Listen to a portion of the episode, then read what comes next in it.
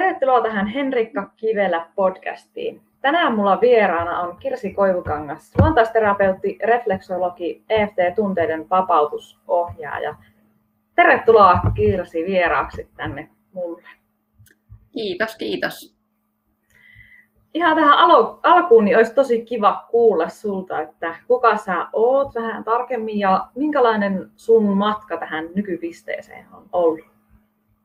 Okei, eli mä tosiaan tuun täältä Oulusta Haukiputalta ja mun niinkö matka lähti luontaisterapia-juttujen pariin mun esikoisen jälkeen, koska hänellä oli tämmöinen korvatulehuskierre. Me syötiin paljon antibiootteja, tai siis hän söi ja mä miettii, että mitäköhän tälle voisi tehdä, että nämä aina vaan uusia. Löydettiin sitten semmoinen vanha kansanparantaja ja hän teki vyöhyketerapiaa ja me saatiin se tulehuskierre katkeamaan. Ja sitten myöhemmin tuli mulle vastaan, kun miettiin tätä klassista kysymystä, että mikä musta tulee isona.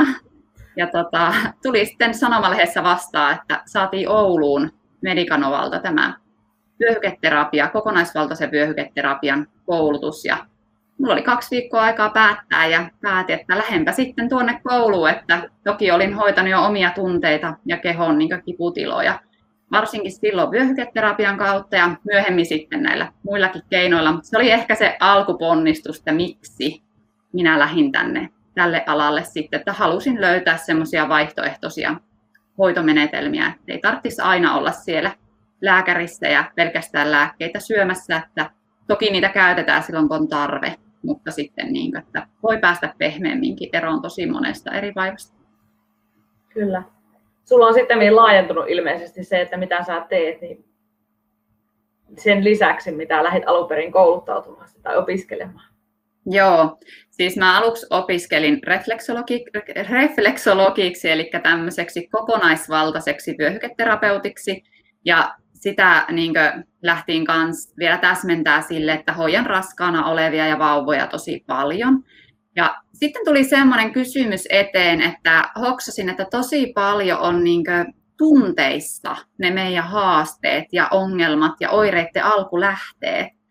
Ja törmäsin sitten, kun omiin traumoihin miettiin, että mitä kokeilisin, niin tähän E F T:hen ja koin siitä heti miten helpotusta. Ja myös ihan oma hoidolla sain apua tosi moniin haastaviin tilanteisiin. Niin sitten lähti hoitaa itteeni ja sitten sen jälkeen myös kouluttautuun E F T-tunteiden vapautusohjaajaksi. Ja toki on käynyt intialaisen päähieronnan kurssi, eli on semmoinen hemmotteleva hyvä olohoito, mikä kanssa on kokonaisvaltainen stressinpoistohoito. Niin se vähän niin kuin sopi sitten tähän mun ammattialaan ja varsinkin sitten niin kuin tähän kokonaisuuteen tosi hyvin. Niin, niin sitten tuli E F T-ohjaaja minusta ja en kyllä... En kyllä sano, että mielenkiinto olisi lakannut ollenkaan, että tuntuu, että se tiedonjano on hirveän suuri nyt, että mielenkiintoista. Ihan, Ihan varmasti. Mitä se, tai haluaisitko kertoa tarkemmin, että mitä se, niin kuin se E F T on? Mitä siinä tehdään? Joo, siis E F T:hän on monille vielä aika tuntematon, eli tosi paljon tulee sitten, että no mikäköhän tuo, että voisinkohan mä kokeilla ja milloin mun kannattisi kokeilla sitä ja oikeastaan mä voisin sanoa sen, että jos sä koet stressiä tai epämääräistä stressiä, pelkotiloja, ahdistusta, niin ehdottomasti silloin kannattaa kokeilla E F T:tä. Ja E F T tulee nimestä niin kuin Emotional Freedom Technique, eli tämmöisestä niin sanotusta tunteiden vapautustekniikasta.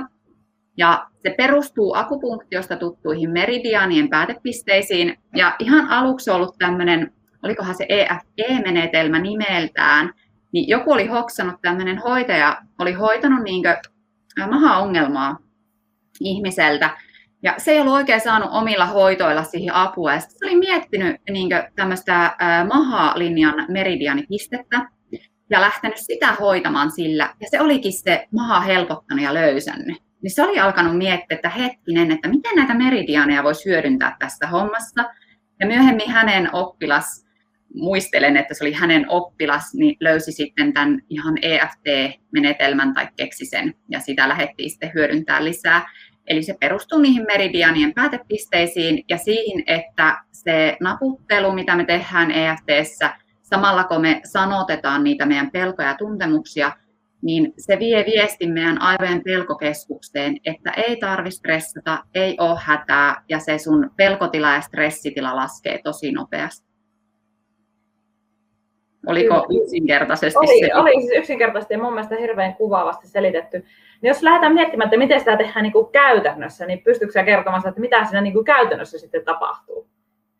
Joo. Siis käytännössähän mä voin näyttää teille semmoisen kaavan, mitä pystyy myös heti kokeilla, jos haluaa. Ja ne, jotka kuuntelee tätä, niin voi sitten ihan kuunnella näitä ohjeita ja kokeilla siellä langan päässä, että miltä se omassa kehossa tuntuu.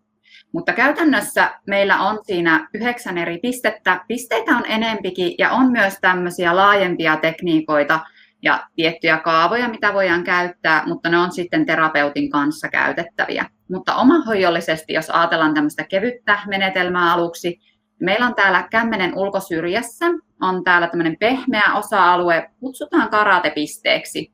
Se osa, millä niin kuin karate tämmöinen ihminen lyö sen laudan poikki. Niin sitä voi lähteä naputtelemaan kolmella tai neljällä sormella sinne kämmenen reunaan. Vähän niin kuin naputtaisit pöytää, niin samalla voimakkuudella. Ja tota, sinne lähdetään sanottamaan sitä sun stressiä, että mitä sä koet. Ja tavallaan kerrotaan itselle, että mikä meitä ahdistaa, mikä meitä stressaa ja mikä pelottaa. Ja siis tätä tekniikkaa voidaan käyttää lähes mihin vaan helpottaa oireita, myös ihan kiputiloihinkin. Ja lähdetään sitä naputtaan ja mä voin ihan tämmöisen maistiaisen alkuun antaa ja jatketaan sitten keskustelua. Joo. Eli jos ajatellaan vaikka tämmöistä arjen stressiä, niin sä voit lähteä sinne sun kämmen syrjään sanomaan itselle, että vaikka koen stressiä arjessani, niin siitä huolimatta hyväksyn itseni täysin ja syvästi. Tämä lauseke on tarkoitus toistaa kolme kertaa ja sä ihan vaan voit kertoa myös sinne, jos sulla on joku spesifi, miksi koet stressiä esimerkiksi laskuista tai jostain, että päällimmäisenä mielessä on vaikka laskujen maksu tai kiire, ettei riitä aika, niin siitä huolimatta hyväksyn itseni täysin ja syvästi ja olen turvassa. Kannattaako tämä puhua ääneen vai sitten mielessänsä? Ää, aina jos sä sanot jotain ääneen, niin se on vahvempi ja voimakkaampi. Mutta toki siellä mielessäkin, jos oot jossain bussissa vaikka, niin voit yhä naputtaa, jos sua jännittää, mutta ei sun ole pakko kaikille kansalle kertoa niitä sun aiheita. Eli silloin ehkä mielen sisällä. Mutta jos oot kotona, niin mieluummin kerro ne ääneen ne aiheet, koska silloin se tulee paljon todellisemmaksi sulle se juttu. Eli sitten vaan sinne, että vaikka koen tätä arjen stressiä, niin hyväksyn itseni täysin ja syvästi ja olen turvassa. Voit vaikka lisätä siihen. Ja sä voit antaa sille sun stressitilalle alkuun numeron nollasta kymppiin, silleen, että jos nollaan ei yhtään stressiä ja kymmenen on maksimaalinen stressitaso, niin mikä se sun stressi nyt tällä hetkellä olisi? Ja koska mua jännittää tietenkin tämmöinen ensimmäinen podcast-vierailu, niin mä voin sanoa nyt vaikka, että seitsemän olisi se mun stressitaso, että mistä lähdetään liikkeelle. Sitten mä lähden tekemään kierroksia. Ja tässäkin on vähän kahta eri variaatiota, mutta mä neuvon sen, miten minä olen sen oppinut ja olen todennut sen hyödylliseksi. Ensimmäinen piste, mitä lähdetään naputtaan, on täällä päälaella niin sanottu kruunupiste. Eli siis korvista suoraan ylös päälaelle. Mulla on nyt tällä hetkellä tämmöinen töttörä päässä, niin mä näytän tältä töttörän päältä. Mutta, eli siis naputtelet sitä kämmenellä tänne sormien niin kuin päillä ja sinne vaan voit sanottaa, että kaikki tämä arjen stressi. Seuraava piste on kulmakarvojen kohdalla, siitä mistä kulmakarvat alkaa. Ja sen voi naputtaa joko molemmilla käsillä tai sitten vaan toisella. Eli ei ole väliä kummalta puolelta nämä teet, mutta nyt vaikka täältä toiselta. Ja voit yhdellä tai kahdella sormella sitä naputtaa sitä kulmakarvojen lähtöpistettä. Ja sinne taas sanotat, että kaikki tämä arjen stressi. Seuraava piste on täällä silmäkulmassa, eli kun mennään tätä luuta pitkin silmäkulmaan, niin siinä luun päällä ja sinne taas kahdella sormella voit naputtaa, että kaikki tämä arjen stressi. Eli sanotat sen, mitä sä oot hoitamassa itselle. Kierretään silmä alle tähän poskipäähän, taas luun päällä, ei siis täällä pehmeällä alueella, vaan aika keskellä. Ja sinne taas se kaikki tämä arjen stressi. Ja mä naputan nyt aina kahdella sormella näitä pisteitä. Sanotaanko tämä nyt yhden kerran vai useamman kerran sitten näissä eri pisteissä? eri pisteissä vaan kerran. Eli niihin ei tarvitse jäädä hirveän pitkäksi aikaa. Nyt toki kun harjoitellaan pisteitä, niin menee aina hetki pitempään, mutta voi riittää jopa neljä napautusta per piste. Sitten sen jälkeen on nenän alla tässä kuopassa. Tänne taas kaikki tämä arjen stressi. Seuraava on suun alla kuopassa. Kaikki tämä arjen stressi. Sitten tulee tämmöinen, ähm, mikä luu tämä nyt on? Solisluu. Solisluupiste, just niin. Eli kun löydät solisluun pallon, niin menet siitä pari senttiä alas ja pari senttiä sivulle. Täällä on semmoinen pehmeä arkakohta monesti, ja mä aina naputtelen tämän molemmin puolin. Ja tänne taas kaikki tämä arjen stressi. Ja tätä mä naputtelen monesti ihan neljällä sormella, vähän itse solisluitten linjan mukaisesti, mutta täältä alempaa. Ja sitten viimeinen tämän peruskaavan piste on täällä kainalossa. Eli kun sulla on kainalokuoppa, niin aika lailla kämmenen verran alaspäin. Tässä missä rintsikoitte hanka menee, tai tämä, mikä tämä on tämä sanka. Ja siihen nyt sitten niin kuin neljällä sormella sitä pystylinjaa, keskilinjaa, siihen naputtelen, että kaikki tämä arjen stressi. Voi naputella sormen päällä, jos on tosi herkkä, niin sitten tavallaan niin kuin kämmenellä sormien kohdalta. Ja sitten vielä mennään pari kierrosta ihan vaan, että muistetaan nämä pisteet. Ja nyt en sanota muuta kuin kerron vaan pisteet, eli päälaki. Sitten kulmakarva, eli kulmakarvan lähtöpiste. Silmäkulma. Poskipää. Nenän alta. Suun alta. Rintakehä. Kainalo, päälaki, kulmakarva, silmäkulma, poskipää, nenän alta, suun alta, rintakehä. Ja kainat. Se otetaan semmoinen syvä hengitys vatsan pohjaa asti.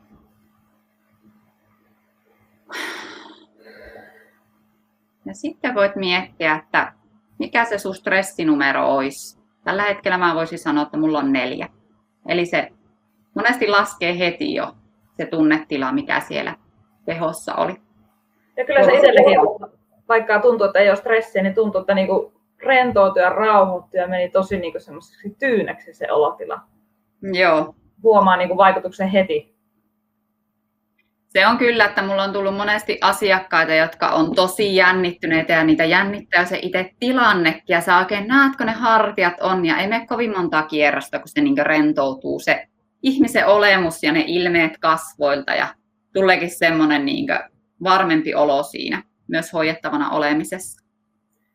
Joo. Voisiko tätä käyttää niin kuin esimerkiksi, jos ajattelee, että sulla on pieni lapsi ja se lapsi herää yöllä huutamaan, itkemään jotain, vaikka pahaa unta, niin voisiko tätä käyttää vaikka sellaiseen tilanteeseen? Oikeastaan mitä semmoista tilanteesta tuommoiselle lapselle kannattaisi sanoa?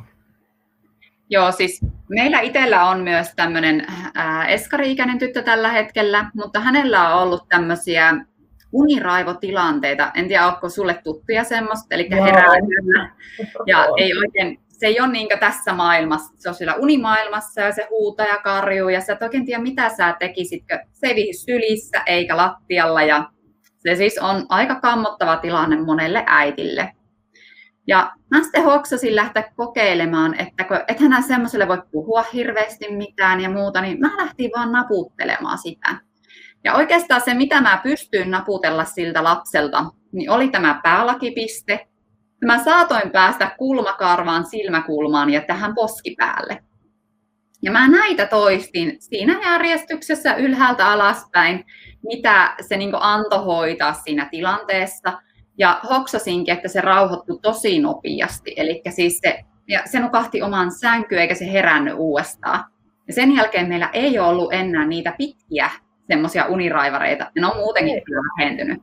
Mutta siis se tavallaan niin kuin, mitä monesti joutui pitkään kantaa ja sitten kuulostelit vielä, että herääköhän se uudestaan, niin sitä ei enää ole tarvinnut ollenkaan niin kuin itse kokia. Eli se auttaa lapsilla paljon pienemmästä entä aikuisella. Ihan tämmöisen kaksi-kolmivuotiaan kanssa, jos vaikka jotain pelkotilaa tai harmitusta lähdet naputtelemaan, niin voi riittää jopa tämä, että sä vaan kerrot tänne, että, että sua pelottaa. Tai että sun huoneessa on mörköä ja sua pelottaa ja on ihan ok pelätä ja sä oot ihana lapsi ja äiti rakastaa sua. Eli, joo, eli naputtaa sinne, sinne niin kuin käteen samalla, kun kertoo tätä. Joo, ja sillä lapsella voi olla tosi outoa, että sä lähdet naputtelemaan sitä hirveästi yhtäkkiä, niin pikkuhiljaa lähteä niin lisäämään niitä pisteitä.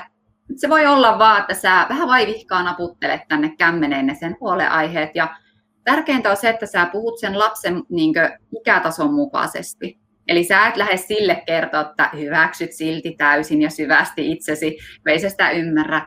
Vaan sä hyväksyt sen pelon, sä et vähättele sitä mörköä. Sä voi vaikka pelätä, että kun se mörkö tulee, niin mitä se sitten hänelle tekee. Ja annat sille lapselle vähän niin kuin mahdollisuuden kertoa omin sanoin, että mitä sieltä nousee. Ja sä vaan naputat. Ja sen jälkeen, jos se niin kuin tavallaan on kertonut sen ja sulla on mahdollisuus, niin sä voit kokeilla lähteä. Naputtaa vaikka päälakeen vähän sen ja vaikka vähän kulmakarvaa silmäkulmaa. No monesti semmoiset ei niin häiritsevät pisteet lapsillakaan. Sitten joku kainalopiste voi olla vähän semmoinen, että mitä sä teet mulle. Niin, kannattaa tosiaan mennä sen lapsen mukaan, että miten se lapsi ottaa sitä vastaan. Mutta ehdottomasti kannattaa kokeilla. Kyllä. Ja teetkö sä sen oman, oman niin kuin lapsen kanssa, joka itki silloin yöllä raivoon, niin puhuitko sä edes sille mitään vai naputtelitko sä vaan niitä pisteitä?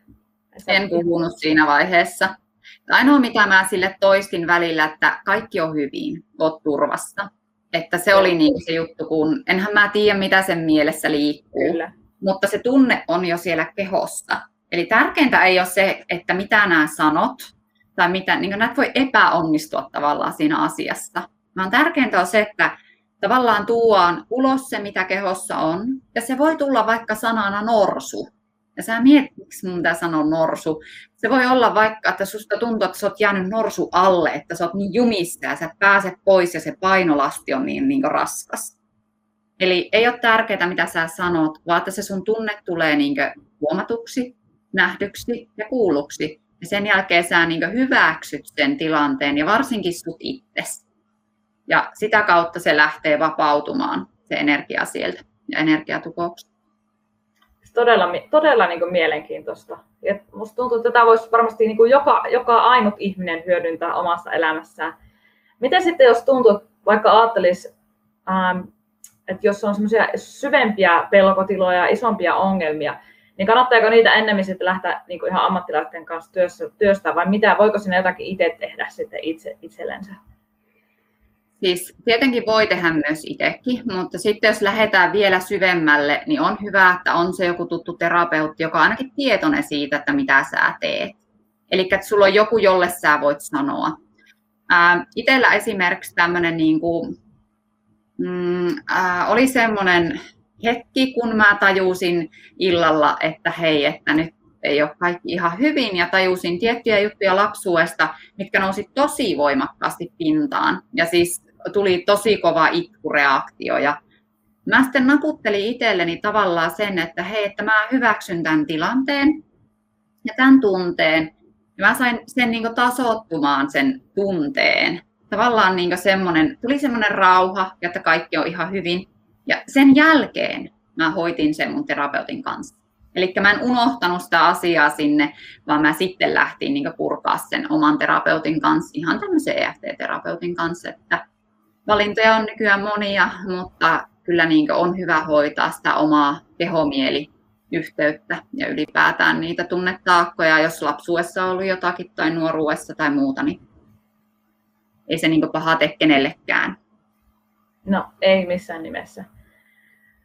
Joo, nyt me on tässä puhuttu tosiaan siitä, että miten niinku niitä saa kehosta, kehosta niinku pois niitä tavallaan naputtelemasta ja tunteita, mutta mitä sä ajattelet, niin onko, onko meillä niinku ne tunteet siellä kehossa vai miten, miten sä ajattelet, että tämä asia menee? Joo, siis minä lähinnä ajattelen niin, että tunteet on päällimmäinen syyllinen meidän keho-oireilulle. Siis toki jos sä potkaset polven johonkin, niin et nää vois sanoa, että ne mun tunteet oli mun polvikivun syy.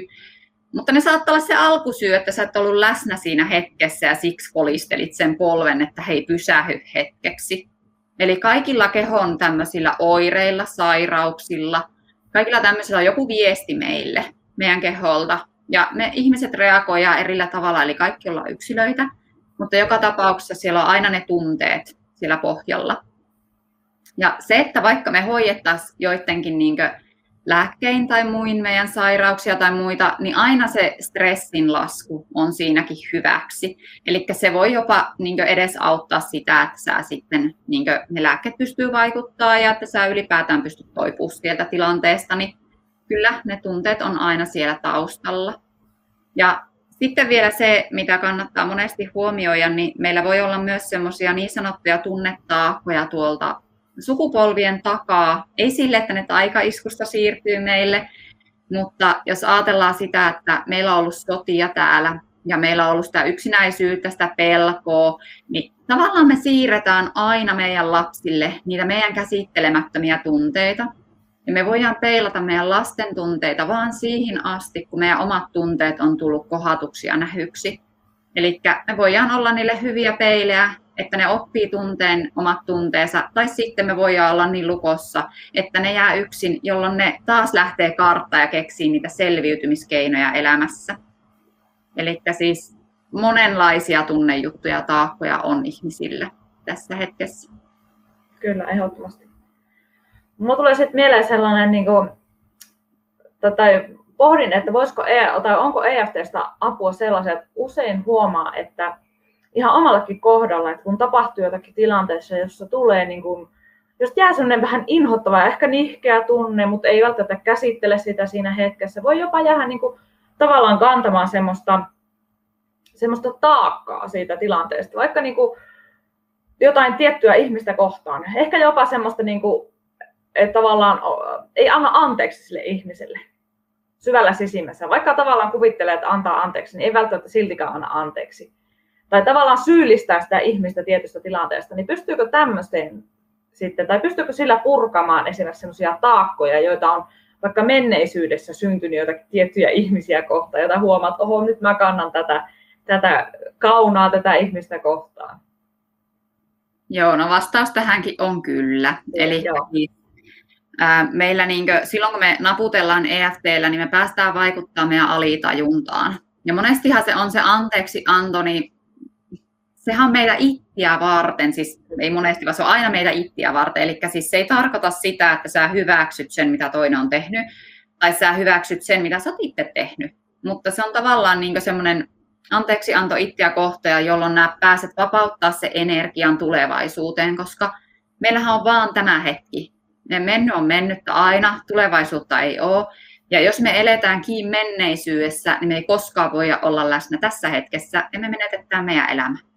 Eli vaikka olisi jotenkin niin kuin katkera itselle tai toiselle siitä, että mitä on tapahtunut joskus, niin jos sä lähdet nakuttelemaan sen asian sieltä, ja varsinkin silloin voi olla jo hyvä, että on niin kuin joku E F T-terapeutti kaverina siinä, niin päästään sitten käsiksi niihin asioihin, että mitkä siellä oikeastaan onkaan ne pohjimmaiset tunteet, mitkä on jäänyt. Että se aina on semmoinen sipulin niin kuin kuorikerros, että tavallaan ne ensimmäiset ajatukset ja tunteet on ne päällimmäiset kuoret. Ja aina kun niitä lähdetään kuorimaan, niin sieltä sisältä löytyy joku syvä tarve, mikä ei ole tullut nähyksi tai huomatuksi. Ja kun me päästään se kohtaamaan, niin sitten monesti se anteeksianto onkin siinä niin kuin läsnä jo siinä hetkessä. Kyllä, joo. Joo, ja sitä, se on niin kuin, kuinka arvokasta sitten se on, että kuinka paljon elämässä se voi vapauttaa uusia voimavaroja, kun niitä pääsee poistamaan niitä asioita, jotka siellä on ehkä niin kuin, tavallaan niitä ei välttämättä edes tiedosta niitä asioita, että ne saattaa tulla siellä mukana. Mutta sitten kun niitä hoksaa ja kohtaa, niin kuinka paljon se vapauttaa sitä tilaa myös uudelle. No niin, ja meillä on semmoinen äh, hirveä tarve syyllistää monesti itseä, ajatella, että meissä on jotakin vikaa. Ja sitten aika semmoinen tämmöinen perusjuttu on kanssa, me koetaan, että meitä arvostetaan vain suoritusten kautta ja tekemisen kautta.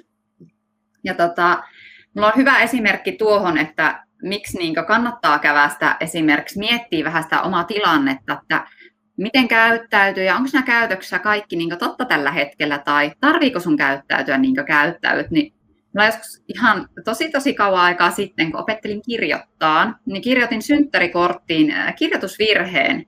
Mun isä sanoi mulle silloin, miten sä nyt tolleen. Ja se oli, sillä oli kiire ja se ei niin osannut huomioida mua siinä hetkessä.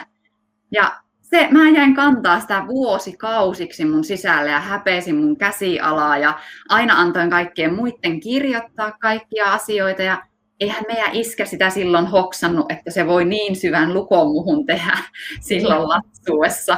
Mutta se, että kun mä niin sain siitä langasta kiinni, niin mä niin oksasinkin, että no itse asiassa eihän tässä mun käsialassa ole mitään vikkaa. Mä, mä koin niin paljon häpeää silloin pieni, miten mä tälle ja iskä ei arvosta mua. Ja kaikki ne semmoiset tunteet. Ja kun niistä pääsi irti, niin se vapautti tosi paljon niin kaikkea semmoiseen siis visuaaliseen tekemiseen. Sitä voimavaraa ja energiaa, että kaikki ei tarvitse olla niin vakavaa ja traumaattista, silleen niin jo oikeasti traumaattista, että ne voi olla pikkujuttuja ja ne vaikuttaa sun elämään tosi paljon. Näitä. Ja me ollaan tosiaan, jos uskomuksista pikkusen sitten kanssa tässä puhutaan, joo. Niin sanotaan, että nollasta seitsemään ikävuotta meillä syntyy semmoinen perususkomusjärjestelmä meidän kehoon, eli me opitaan se, että miten meitä rakastetaan, miten meidät hyväksytään, miten meitä kuullaan, miten meidät nähdään, miten me saadaan sitä rakkautta ja huomiota ja mikä meidän paikka on. Me otetaan silloin aika lailla suodattamatta kaikki sisälle. Ja nämä kaikki me kannetaan sinne aikuisuuteen asti, jos me ei käydä koskaan kurkkaamassa, että mitä me ollaankaan, onko kaikki totta, miten me ajatellaan. No niin totta siinä hetkessä, mutta siitä syntyy myös se, että on monta eri totuutta ja on monta eri näkemystä. Ja sitten me monesti pidetään hirveän paljon kiinni niistä tietyistä asioista. Ne saattaa olla just niitä semmoisia niin sanottuja tunnelukkoja sieltä lapsuudesta, mitkä on sitten syntynyt. Ja me toimitaan aina niin ja mietitään ja ihmetellään, että miksi, miksi mä taas toimin tälleen. Vaikka mä oon monta kertaa pannut, että mä toimin näin tai jotakin muuta tämmöistä vastaavaa, niin semmoisia ihmettelyaiheita. Niin ne saattaakin olla, että siellä on semmoinen tunnelukko tai uskomus taustalla, mikä ei enää palvele sua tässä hetkessä, mutta sun keho, tunnekeho pitää sitä kiinni. Kyllä. Ja onko se nyt sitten sellainen tavalla, että niitä uskomuksia pystytään muuttamaan tämän E F T-avulla? Päästäänkö niihin käsiksi E F T-avulla? Joo, uskomukset ja tunnelukot ja tämmöiset, niin silloin kun lähdetään hoitamaan niitä, niin aina pitää päästä alitajunnan puolelle. Joo. Ja E F T on yksi keino siihen, on myös hypnoosi. Esimerkiksi, mutta sitten niin E F T on yksi keino, millä päästään vaikuttaa sinne alitajuntaan ja päästään oikeasti tekemään sitä muutosta. Ja se saattaa niin tulla tosi nopeastikin jo se muutos. Ja sen niin hoksaakin sitten yhtäkkiä, että, ei, että no nyt mä toiminkin jotenkin aivan eri tavalla tai että mä ajattelen tästä asiasta eri tavalla.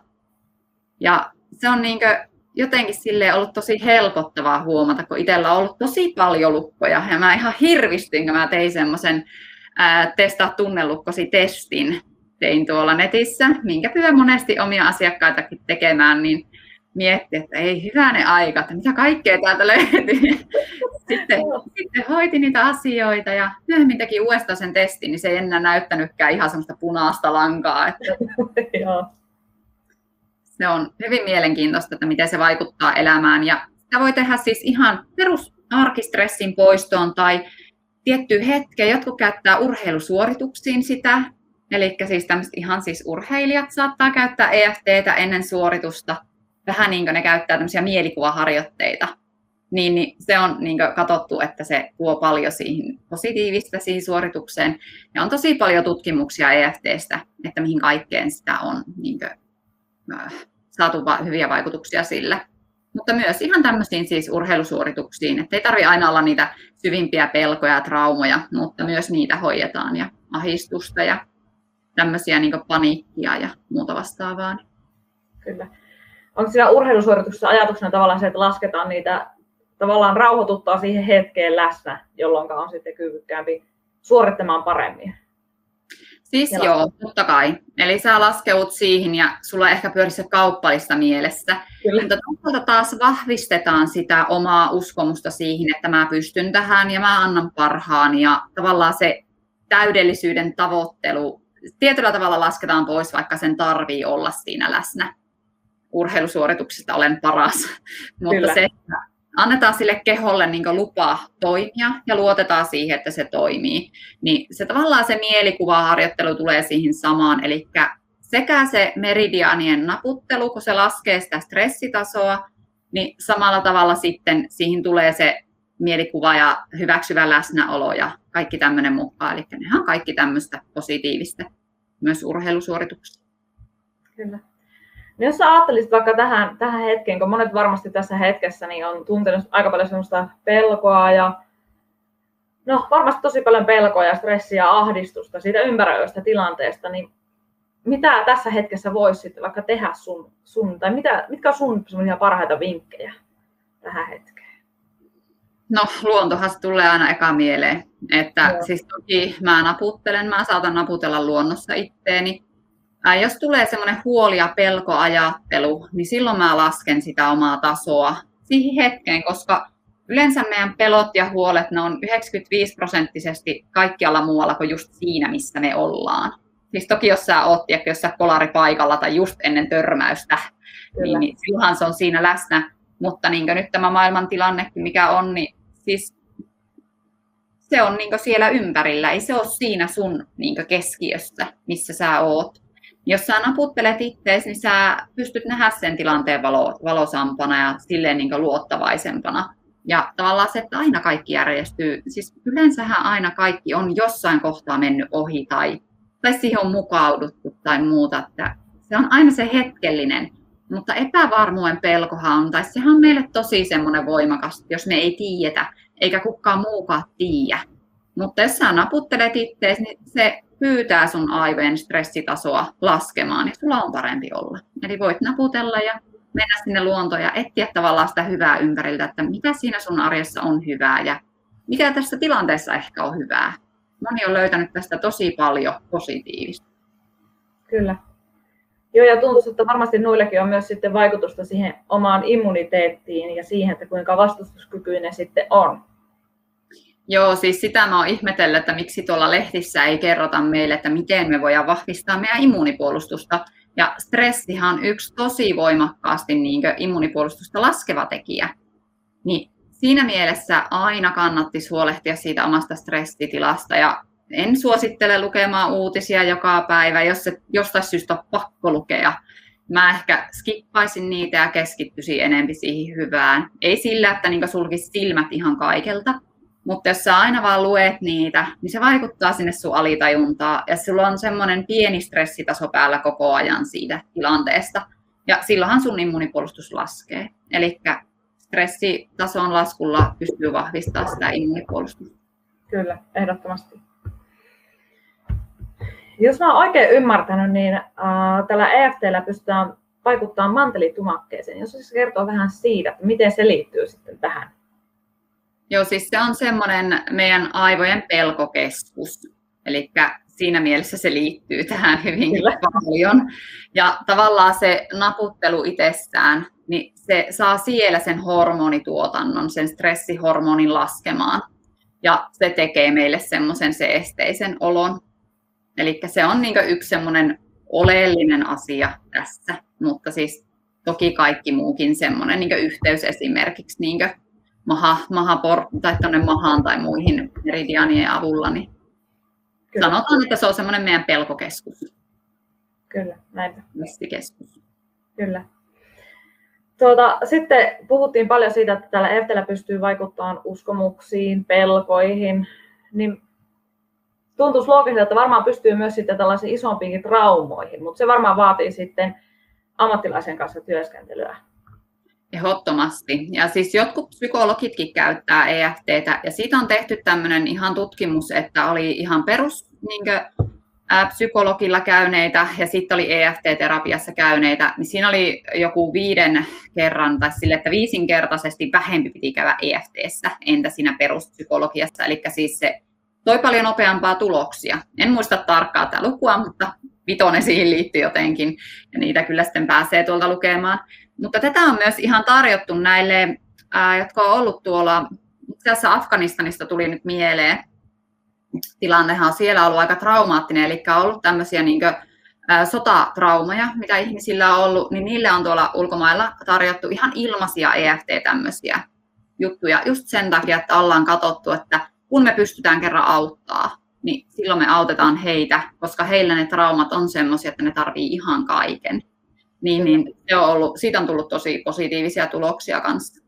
Eli pystytään vaikuttamaan myös isoihin traumoihin, mutta siinä todellakin tarvii silloin olla niin kuin se looginen järjestys työskennellä ja tietyllä tapaa se tuki, joka osaa sitten sanoa, jos sä tarvit jotain muuta apua tai muuta vastaavaa siihen rinnalle.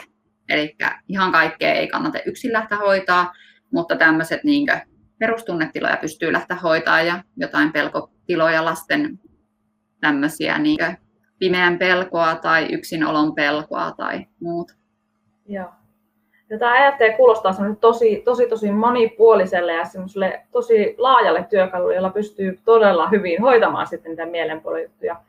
Ja toisaalta sitten taas miettää sitä, että, että tunne ja keho on ihan aina yhteydessä toisiinsa. Että sehän on loogistakin, että hoitamalla sitä kehoa, naputtelemaan sitä kehoa, niin se myös vaikuttaa siihen mieleen. Joo, ja siis ihan kokonaisvaltaiseen terveyteen, että esimerkiksi sä lasket sun stressitasoa, niin sun ruoka imeytyy paremmin. Ja siis kaikki tämmöinen, mitä niinkö hyötyjä siitä voikaan saada, että sitä missään nimessä on haittaa. Ja sitten tota, se, mikä niinkö itseä hirveästi kiinnostaa, on nimenomaan tämä niinkö tunnekuorma, että miten se vaikuttaa se sun oma lapsuus, sun omaan äitiyteen esimerkiksi.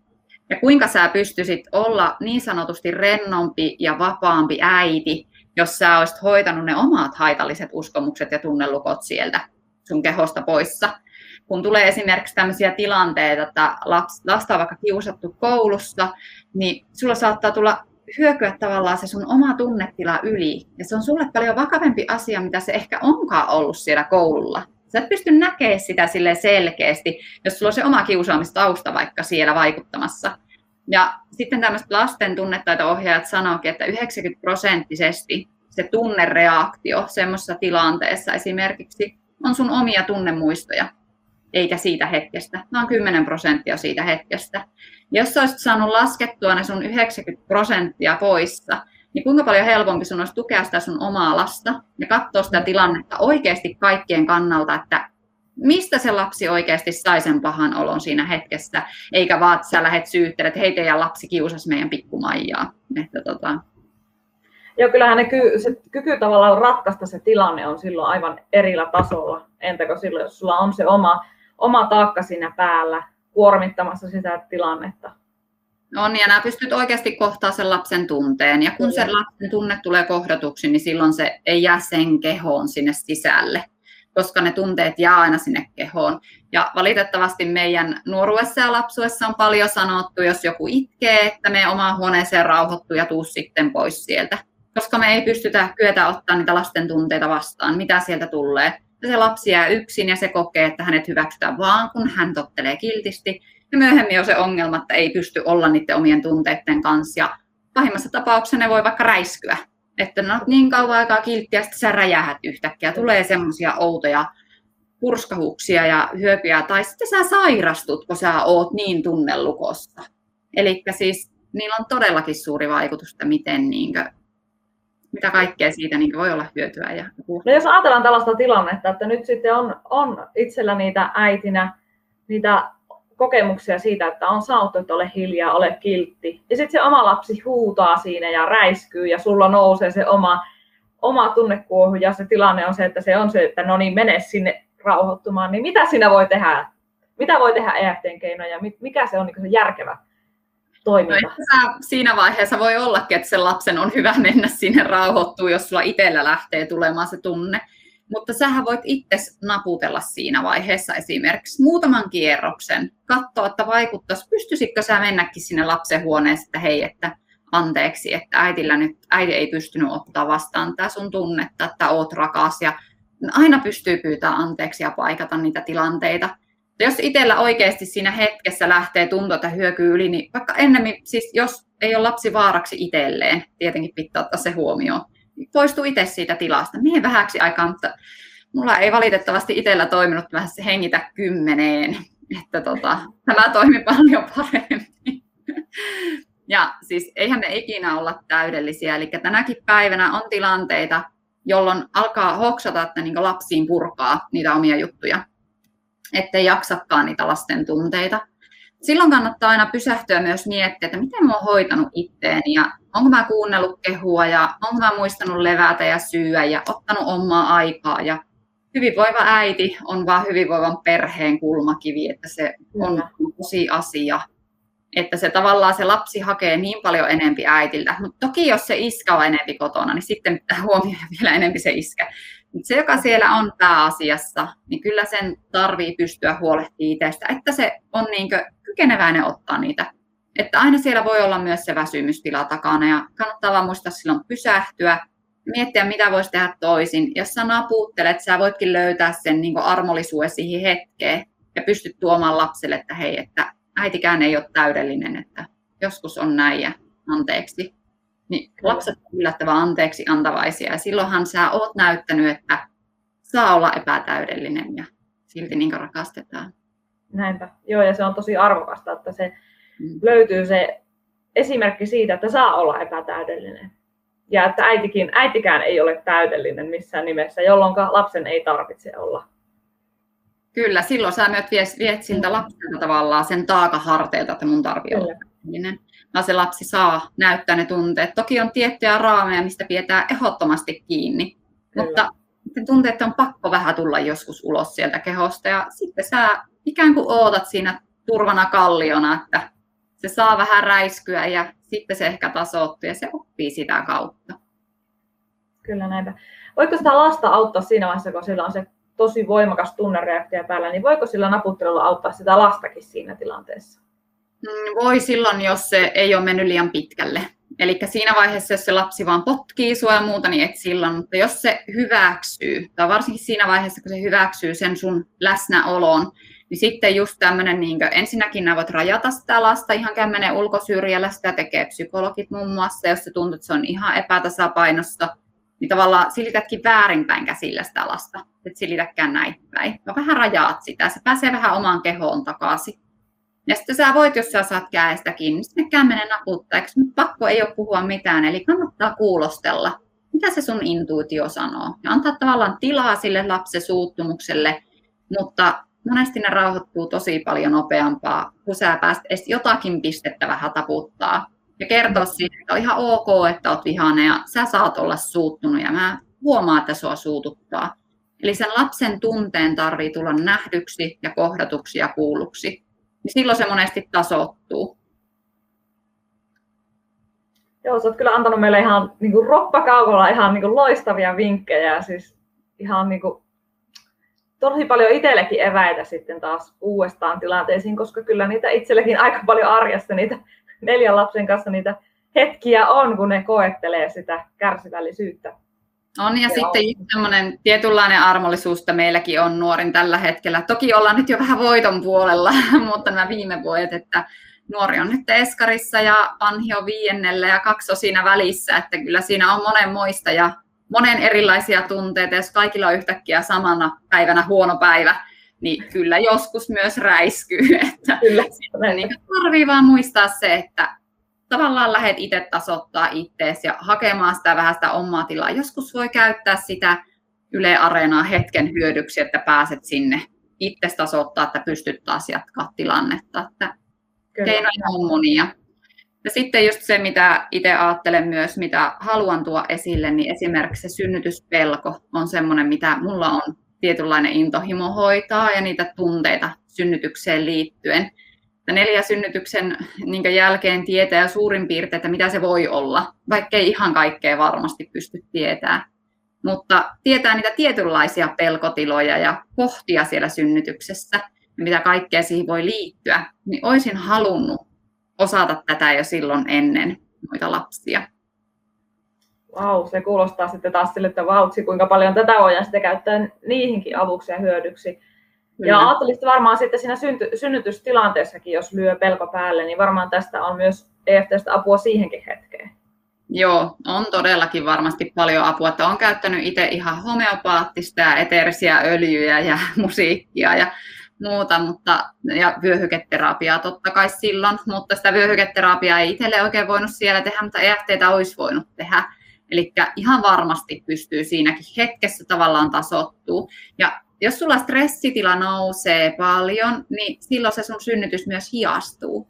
Eli siinä mielessä, kun sä lasket sitä stressitilaa, niin se sun luonnollinen synnytys nopeutuu sieltä. Kyllä. Näin. Joo.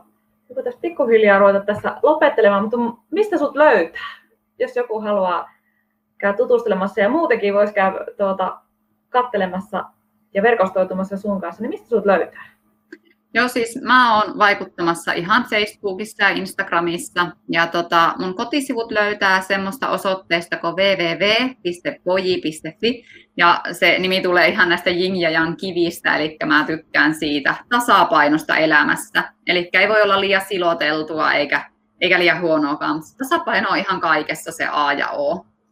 Eli double-u double-u double-u piste boji piste fi. Ja ne on nyt työn alla ne sivut, eli siellä on semmoiset väliaikaiset sivut, mutta siellä näkee hinnaston, E F T:tä tehdään etähoitoina.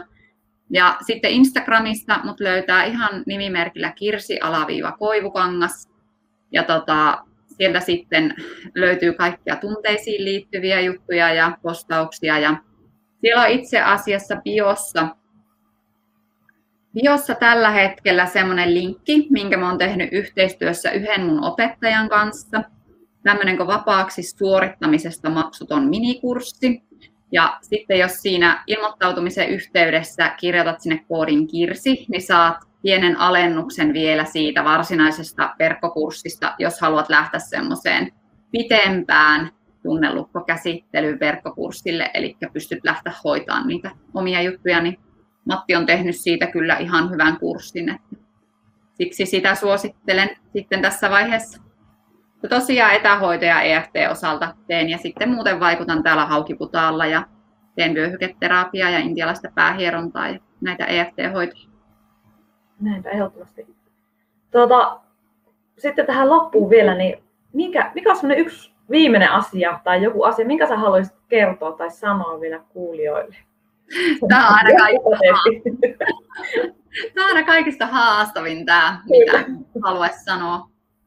Oikeastaan ehkä, ehkä semmoinen asia, että muistakaa etsiä se oma sisäinen rauhantila. Eli me juostaan tosi paljon oravan pyörässä täällä ja semmoisessa muiden ihmisten mukana menemisessä. Ja se sun onnellisuus piilee siinä, että sä löydät sen oman sisäisen rauhan ja läsnäolon tilan, mistä käsin sä pystyt elämään paljon täydempää elämää. Kaikkea niitä, mitä sieltä tulee vastaan. Ja kaikella on aina se kääntöpuoli. Jos jotakin oikein pahaa tapahtuu, niin siinä saattaa piillä joku pieni hyvä, jotain hyvää myös. Eli tämän. Joo, tosi hienosti tai ihanasti sanoit. Ja semmoisia asioita, mitä itsekin olen tässä lähiaikoina myös käynyt läpi sitä, että nimenomaan sieltä se oma tie on se tie rauhaan. Ei se, että mitä muut sanoo, mikä olisi se hyvä tie, vaan se nimenomaan se oma. Ja mikä tuntuu siellä kaikista syvimmillä sisimmissä ilman niiden muiden mielipiteitä, että hei, tuo on se sun suunta ja tuo on se hyväksytty suunta. Kyllä joo, ja mä kotisivuille kirjoitinkin nyt sitten, kun tehtiin uusia sivuja, että aina sanotaan, että anna aikaa lähimmäisellesi, niin mä pyydän, että anna aikaa sulle itselle. Eli että annat itselle aikaa, että sä oot sun elämän tärkeä ihminen ja sitten kun sä pääset siihen käsiksi, niin sulla on niin paljon enemmän annettavaa kaikille muille. Kyllä, näinpä. No, tähän meidän onkin hyvä lopettaa ja kiitos sulle, kun sä olit kuuntelemassa tätä podcastia ja kiitos Kirsi sulle, kun mä sain haastatella sua tähän ja olit vieraana täällä meillä. Ja jos tuota... haluat jatkaa keskustelua aiheesta, niin sä voit liittyä tuonne Facebookiin tämän podcastin ryhmään. Se podcastin linkki, tai anteeksi sen Facebook-ryhmän linkki löytyy tuosta podcastin tiedoista. Mutta jos eksyt itses, itsesi Facebookiin, niin Facebookista se löytyy nimellä Henriikka Kivelä podcast. Ja tervetuloa myös kuuntelemaan muita jaksoja. Kiitos ja heippa! Kiitos munkin puolesta.